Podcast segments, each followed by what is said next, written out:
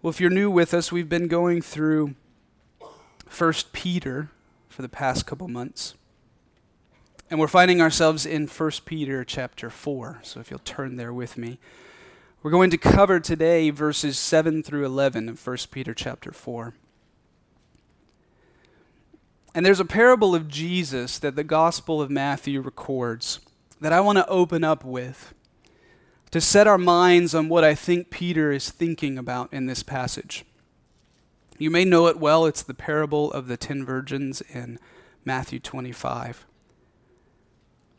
Listen to what Jesus says. Then the kingdom of heaven will be like ten virgins who took their lamps and went to meet the bridegroom. Five of them were foolish, and five were wise. For when the foolish took their lamps, they took no oil with them, but the wise took flasks of oil with their lamps. As the bridegroom was delayed, they all became drowsy and slept. But at midnight there was a cry Here is the bridegroom, come out to meet him. Then all those virgins rose and trimmed their lamps. And the foolish said to the wise, Give us some of your oil, for our lamps are going out. But the wise answered, since there will not be enough for us and for you, go rather to the dealers and buy for yourselves. And while they were going to buy, the bridegroom came, and those who were ready went in with him to the marriage feast, and the door was shut. And afterward the other virgins came also, saying, Lord, Lord, open to us. But he said, Truly I say to you, I do not know you. Watch, therefore for you know neither the day nor the hour. You see, this parable shows the temptation we all face to not be ready and to think we have plenty of time to get our affairs in order. And it also reveals a truth about the kingdom of God that we really need to understand. And I think what Peter is doing in our passage is taking the truth of this parable, this truth about the kingdom of heaven, and showing us what it looks like to live when the end is at hand. I see three emphases from this passage. And the first emphasis is right at the beginning on our present situation. Peter opens with a view of our present situation that is worth reflecting on when we consider the point he is making in this passage. Notice the beginning of verse 7. Peter writes, The end of all things is at hand. The idea in Peter's mind is the consummation of the present age. And notice how this relates to the previous verses. In chapter 4, verse 5, Peter says that God is ready to judge the living and the dead. You see, this age that we are in, the present age that we live in, is on a trajectory towards a final consummation. And that consummation is the moment when Christ physically returns to judge the world. Those who trust in Christ will go into everlasting joy in the presence of God forever. And those who deny him to everlasting torment and condemnation. This is the day that all of life is moving towards. It's a day fixed, it's a day set by the Father in heaven. And Peter says that day is at hand. Take that in for a moment. When I did, I thought, how am I supposed to think about this? Statement, knowing that 2,000 years have passed since Peter wrote that? Was Peter just confused? I don't think so. We don't need to draw into the deception that the apostles just had some kind of weird misconception that Christ was coming back right away. We should take this as truth from God to the people who first received this letter and to us that the end is always near. The end is knocking at the door. And I think if we're honest with our hearts when we read these words, there's an unspoken disbelief that we don't believe that to be true. And in many ways, we live in light of that. We think we have plenty of time left. We think we have tomorrow. We think we have next year. But the reality is, we need to change our minds to think biblically and to understand what the Bible says about the end of times. Jesus says in Matthew 24, 36, 42, and 44, But concerning that day and hour, no one knows, not even the angels, nor the Son, but the Father only. Therefore, stay awake, for you do not know on what day your Lord is coming. Therefore, you also must be ready, for the Son of Man is coming at an hour you do not expect. Revelation 22:12 says, "Behold, I am coming soon, bringing my recompense with me to repay each one for what he has done." And Peter says in his second letter that the day of the Lord will come like a thief. And then the heavens will pass away with a roar, and the heavenly bodies will be burnt up and dissolved, and the earth and the works that are on it will be exposed. There are many more that we could read, all saying things like this like a thief in the night, at an unknown day, soon. All of these things describe the way in which the end will take place. So don't let your heart be lulled to sleep. Church, 1 Peter 4 7, the end is at hand.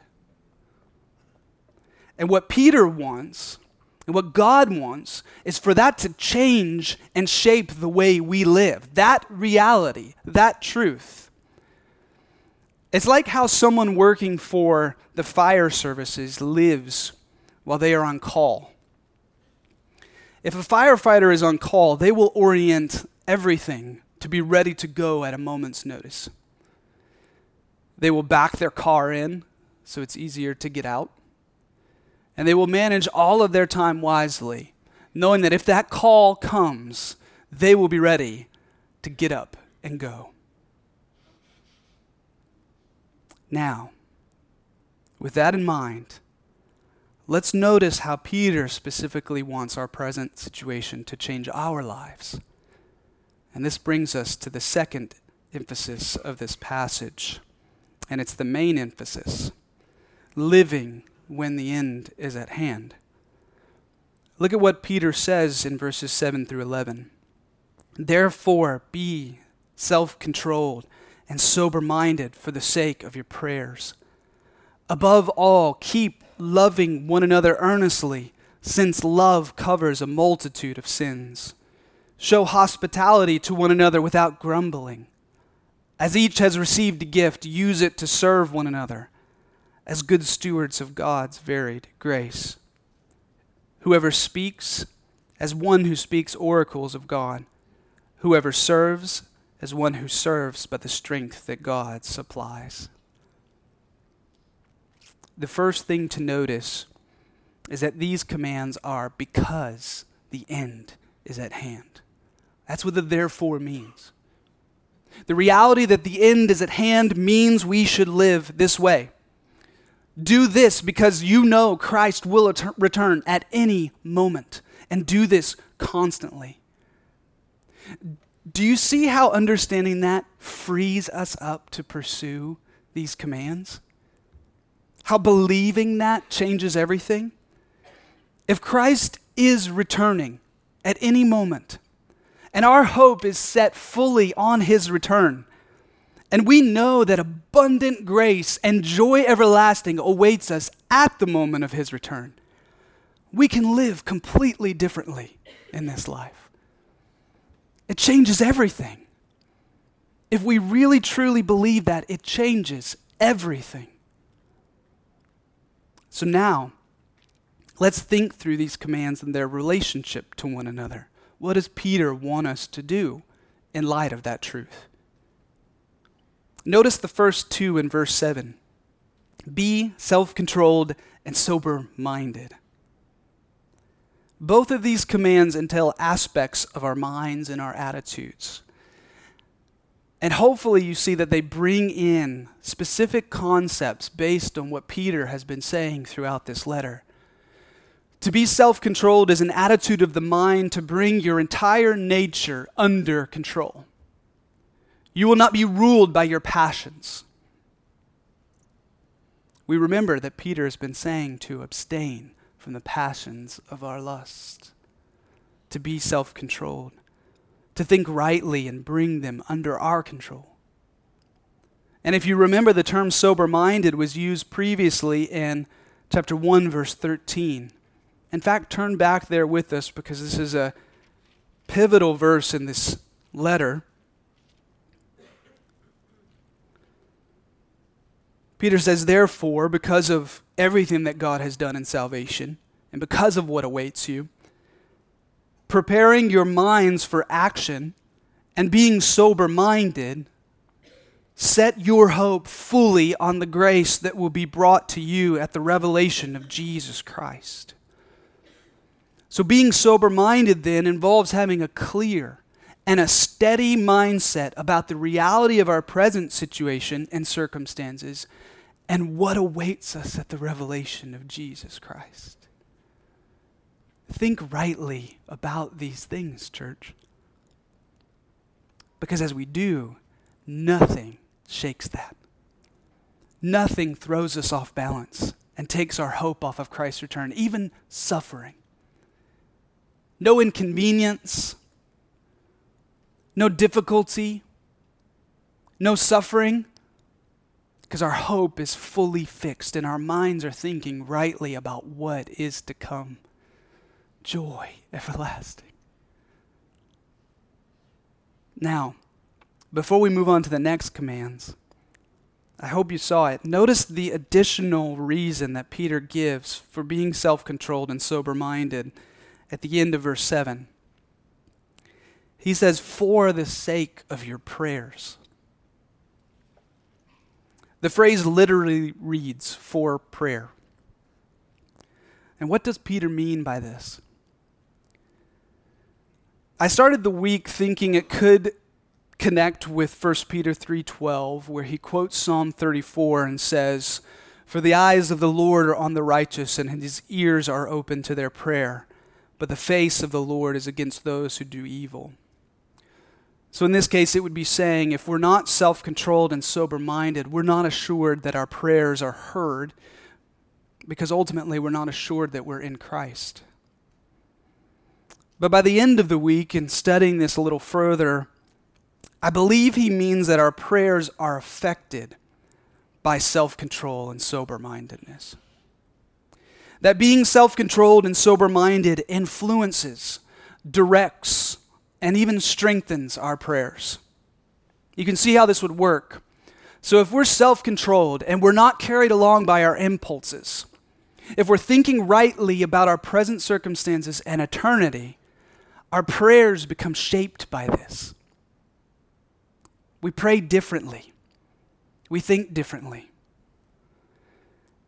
I read a story about a man from England in 1910 named Joe Evans, which illustrates this. Joe Evans was known as a man of prayer, and while on holiday, he felt a strange and urgent burden to pray for King Edward VII. So Joe responded by praying. And by the end of the day, he found himself praying fervently for the conversion of the king until he personally had peace in his soul. The next day, he woke up and he heard that King Edward had died. Years later, he was having dinner with a prominent evangelical minister in England named Dr. Mantle. And while they were speaking, Dr. Mantle told Joe that King Edward VII was saved on his deathbed. So Joe asked, Tell me more. And he discovered that towards the end, King Edward had taken a turn for the worst and had suddenly requested to see a tract that his mother gave him as a kid titled The Sinner's Friend. And it was in these last hours that he repented and trusted Christ as his Savior. So, upon hearing this, Joe told the story of his time in prayer. You see how thinking rightly about now and eternity shapes our prayers? It changes the way we go through trials. It changes the type of things we ask for.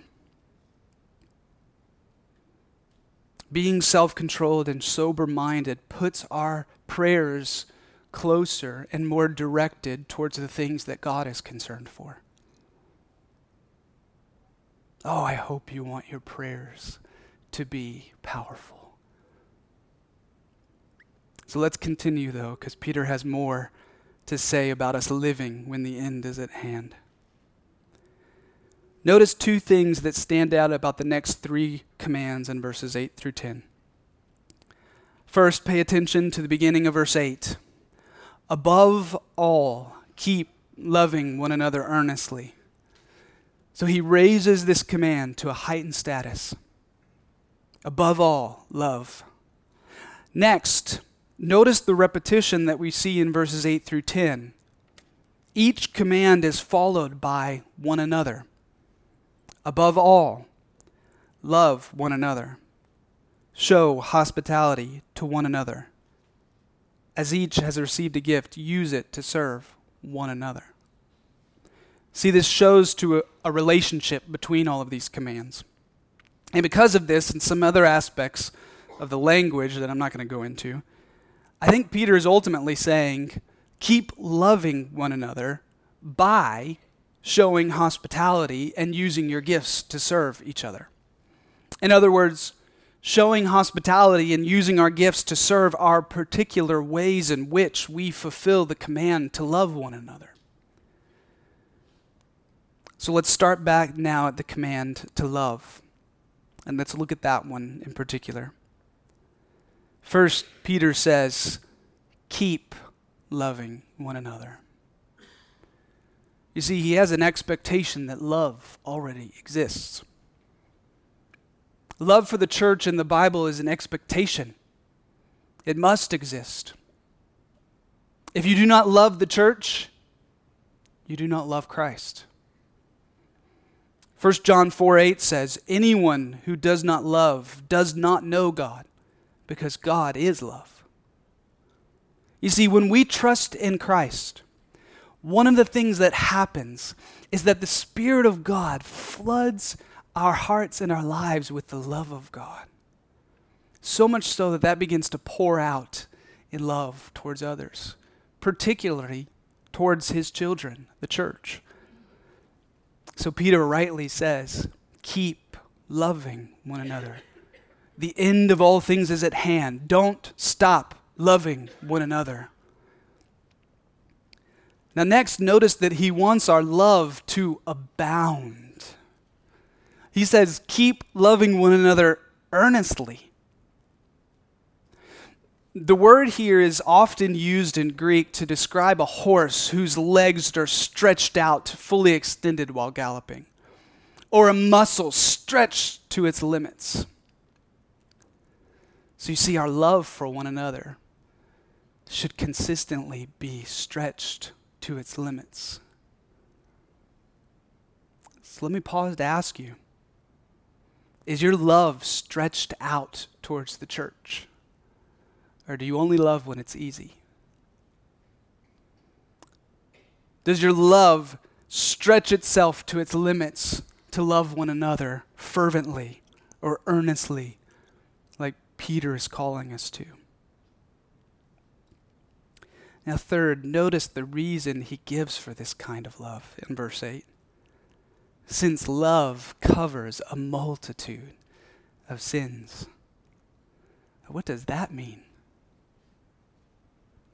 I think it means two things in light of other scriptures. Many of you know the chapter 13 in 1 Corinthians, the great love chapter. And can I just say, Go back and read chapters 12 through 14 and notice that that love chapter is set in the middle of the church gathering together, not just marriages. But there, Paul says, Love is patient. love is kind. Love keeps no record of wrongs. Love bears all things, believes all things, hopes all things, endures all things. So you see, when we think about this passage, we see that love covers over a multitude of sins. I think Peter is thinking the end of all things is at hand, and trials are coming your way. And what's going to happen among you is sin. And you may sin against each other, because inevitably that happens. But what earnest love will do is it'll seek to forgive fully, to cover over those sins, to keep them from spreading this doesn't mean that love doesn't address sin, because sin is dangerous in people's lives. But what it means is that we're quick to forgive. We're quick to believe the best in people. We're quick to hope for restoration and reconciliation. We're quick to continue to endure sin if it happens again, eager to forgive as they seek forgiveness. How many times? How many times? There's such a temptation in our hearts not to love in that way. Peter's saying love covers over a multitude of sins. Think about those that you love the most family, spouse. You're willing to cover over a lot of their sins sometimes. Peter's saying, do that with the person across the aisle from you. Do that with the one you don't even know. It means a lot. Now, the other passage I think that we need to bring in for our understanding is James chapter 5 and verses 19 through 20 because it's the only other place in the Bible where we see the same phrase covering cover a multitude of sins. Listen to what James writes. My brothers, if anyone among you wanders from the truth and someone brings him back, let him know that whoever brings back a sinner from his wanderings will save his soul from death and will cover a multitude of sins. So, what's happening in this passage? You see a brother or a sister in sin, and you go to them and you say, Come back, flee that sin, come back to Christ. What does James say you do? You save their soul from death and you cover over a multitude of sins. I think this means that sin is stopped in its tracks. Someone is restored to Christ and sin's power is broken. So a multitude of sins that would have continued in that person's life is halted. You see, love is willing to call out sin because love wants to restore someone to Christ and cover over those sins. It wants people to have joy in Christ. So, church, the end of all things is at hand. Therefore, love one another earnestly.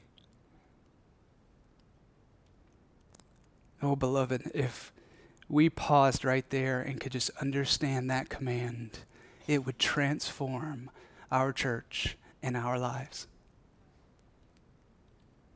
But Peter says more because I think he has two particular ways he wants us to think about love being worked out in our lives. Beginning in verse 9 Show hospitality to one another without grumbling. The word here in the original language is fascinating because it's two words combined friends, strangers. So it literally means friend of strangers. This is stranger love, not stranger danger. And it's particularly directed towards the church. It means we should welcome everyone and seek to care for the well being of others. And it means that we shouldn't only seek to care in that way for those who are like us, but specifically for those we don't know. If someone walks into Grace Church tomorrow or the next hour and they are in Christ and they don't know anybody here, they should be showered with hospitality from this church because love covers a multitude of sins. Notice that it's also done without grumbling. Now, this one kind of cuts deep sometimes because I think there's a temptation, right, to say, okay, I'll show hospitality. I'll open my home or I'll have people over or I'll talk to people. But boy, it's hard. You know. Man, this is really inconvenient right now. You know, I really want to go somewhere else. You see, we shouldn't complain when we do that. And we shouldn't feel burdened. We should be delighted at the opportunity to love one another that way. We should be eager to be hospitable. There are many people in our church that I could point to that are eager in that way, but I won't. you know them already. Now look at verse 9. This is the second way that Peter sees love working out itself.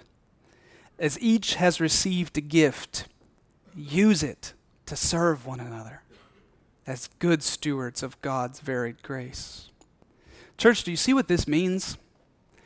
Every single believer in this room has been given a spiritual gift that needs to be used to serve one another. That's what he says. As each has received.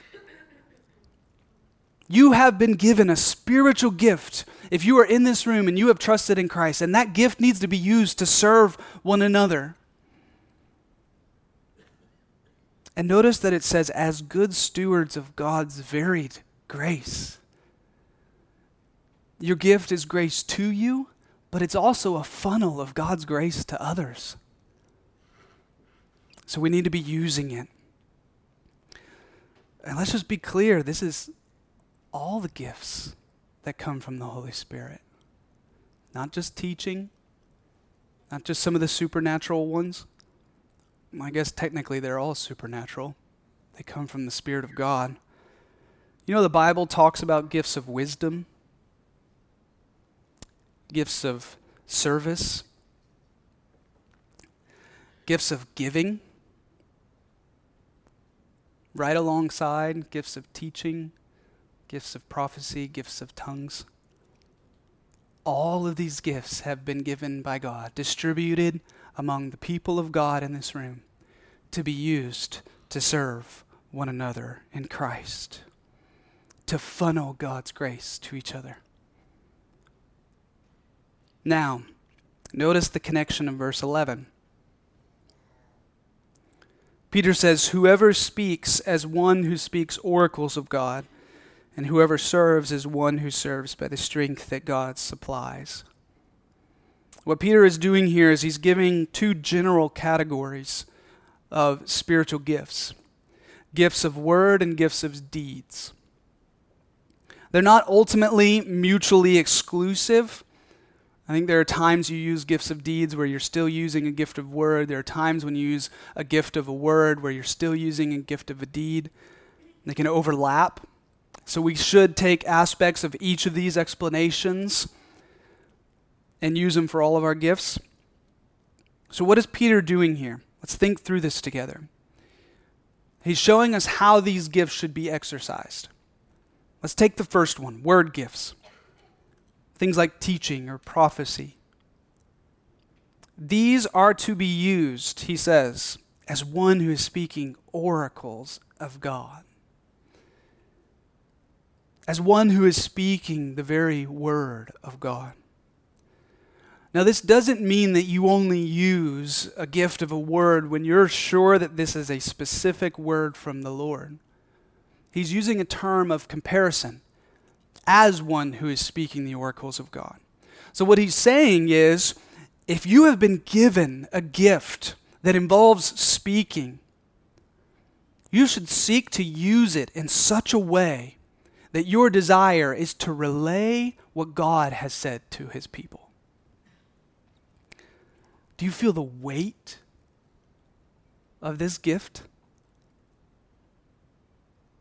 I know I do. So the question is how can we be sure that we're doing this? By weighing everything against Scripture.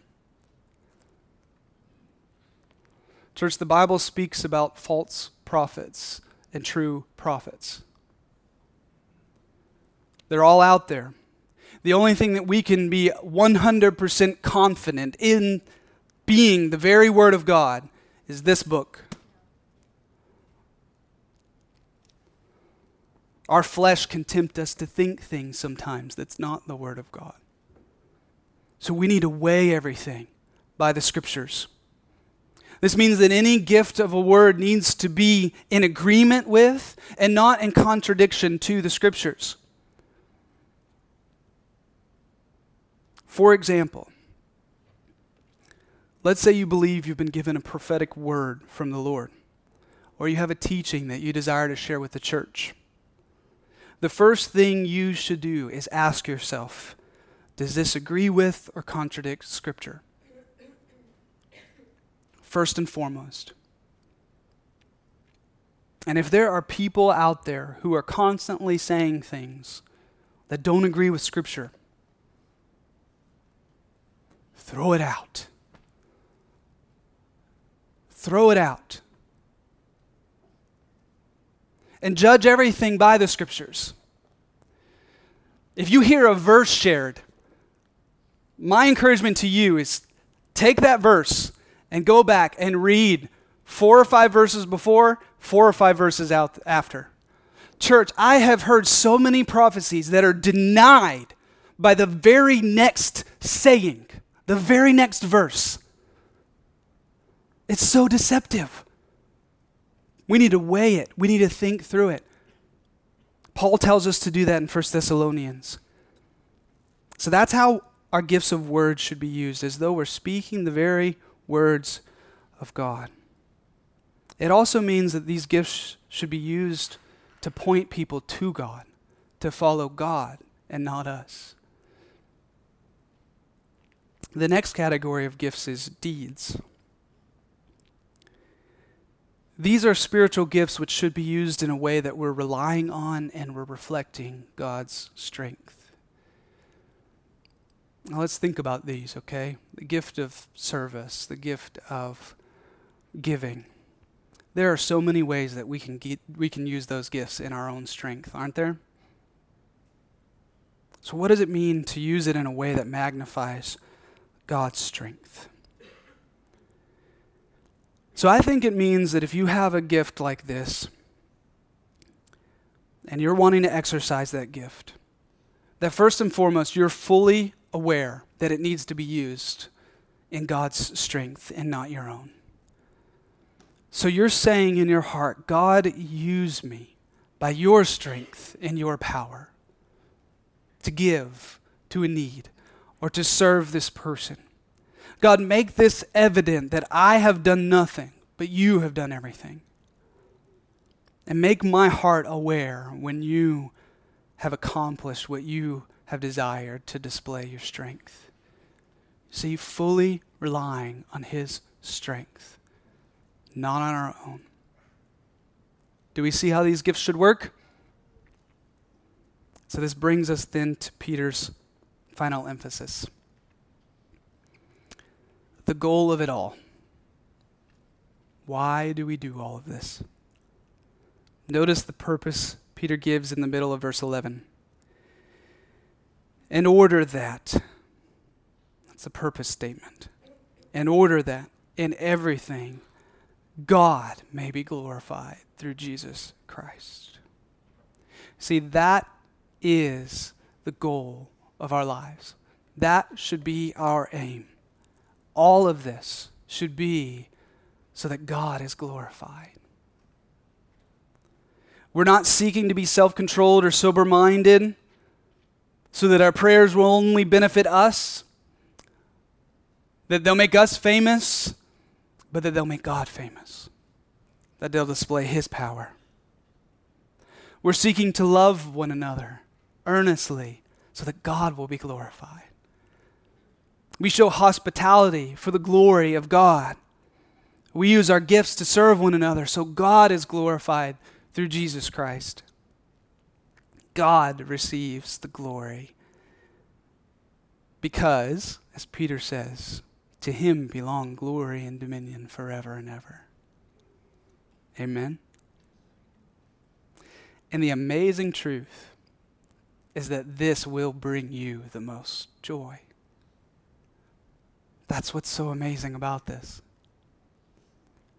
John Piper says it well. He says, There is nothing more thrilling, more joyful, more meaningful, more satisfying than to find our niche in the eternal unfolding of God's glory.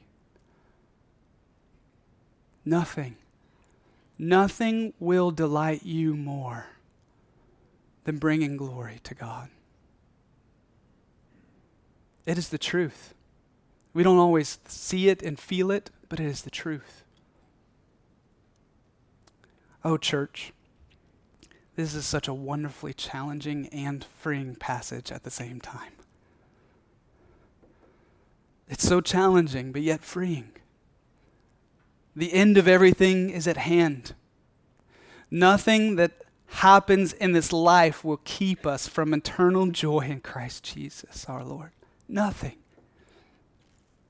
And I pray he comes back tomorrow.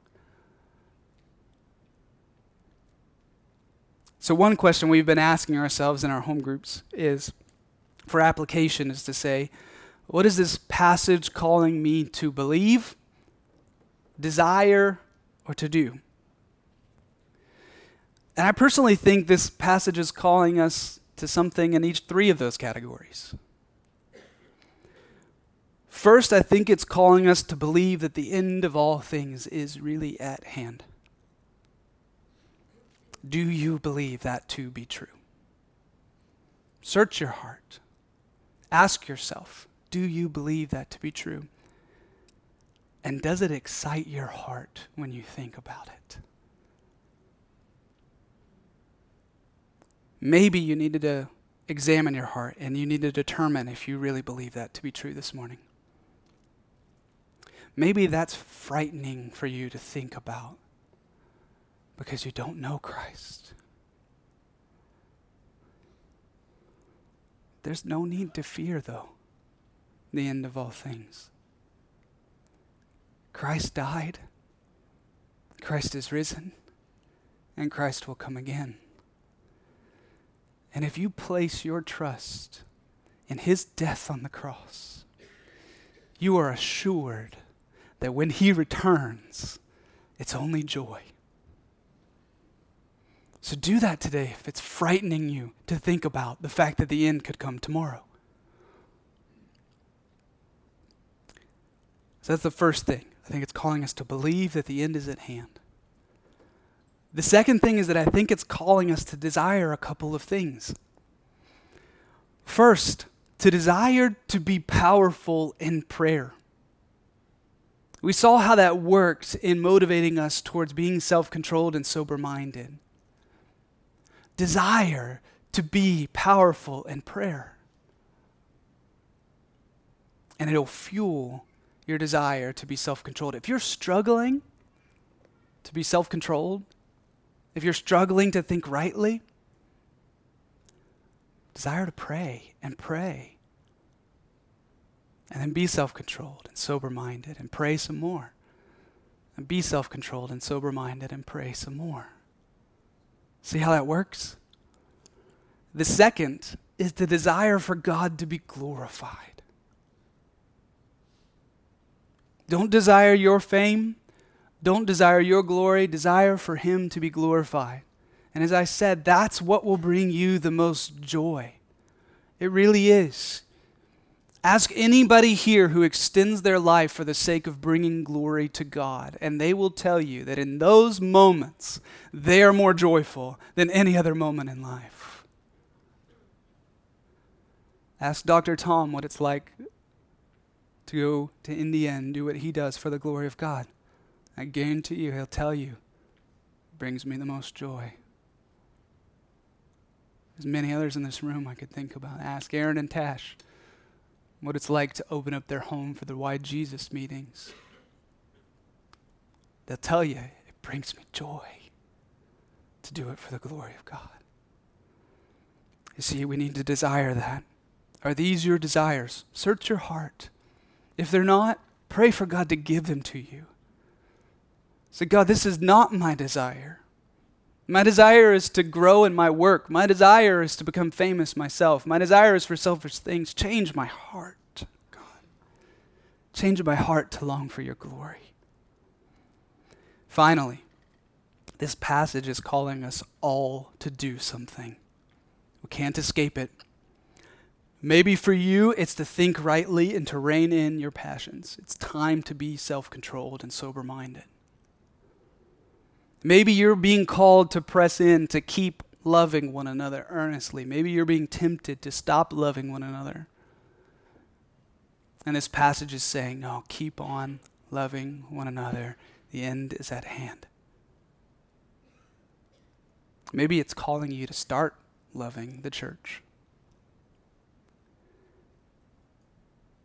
Maybe it's calling you to start showing hospitality with a cheerful heart. Or maybe it's calling you to use your spiritual gift that you've been given. Ultimately, it's calling us all to grow in each of these areas. You can't walk out here and say, It's not calling me to do something, I'm doing all of this. We could always do it better. We could always be more earnest in our love. We could always be more self controlled. We could always be more sober minded. But think specifically about your heart and your life. What's it calling you to do? You see, church, if we believe that the end is at hand, and if we desire for God to be glorified and our prayers to be powerful, we will heed these commands with joyful hearts, and we will hope fully in the return of Christ. Would you stand with me? Let me pray this over us.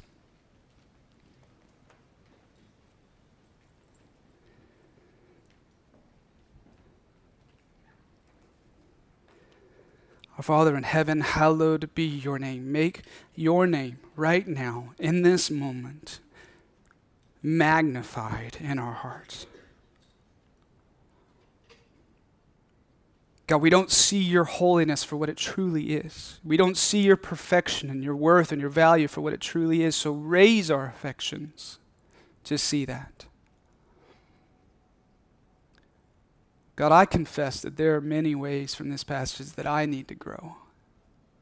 And I ask for your help and your power to do that. And I ask for all those in this room that you would strengthen their faith to believe that the end is at hand, to desire for you to be glorified, to be self controlled and sober minded, to love one another, showing hospitality and using their gifts. God, transform our lives and our hearts for the sake of your glory. Transform our church for the sake of your fame here in Abu Dhabi. Use us to display your kindness and your mercy. Give us grace. In Jesus' name I pray. Amen.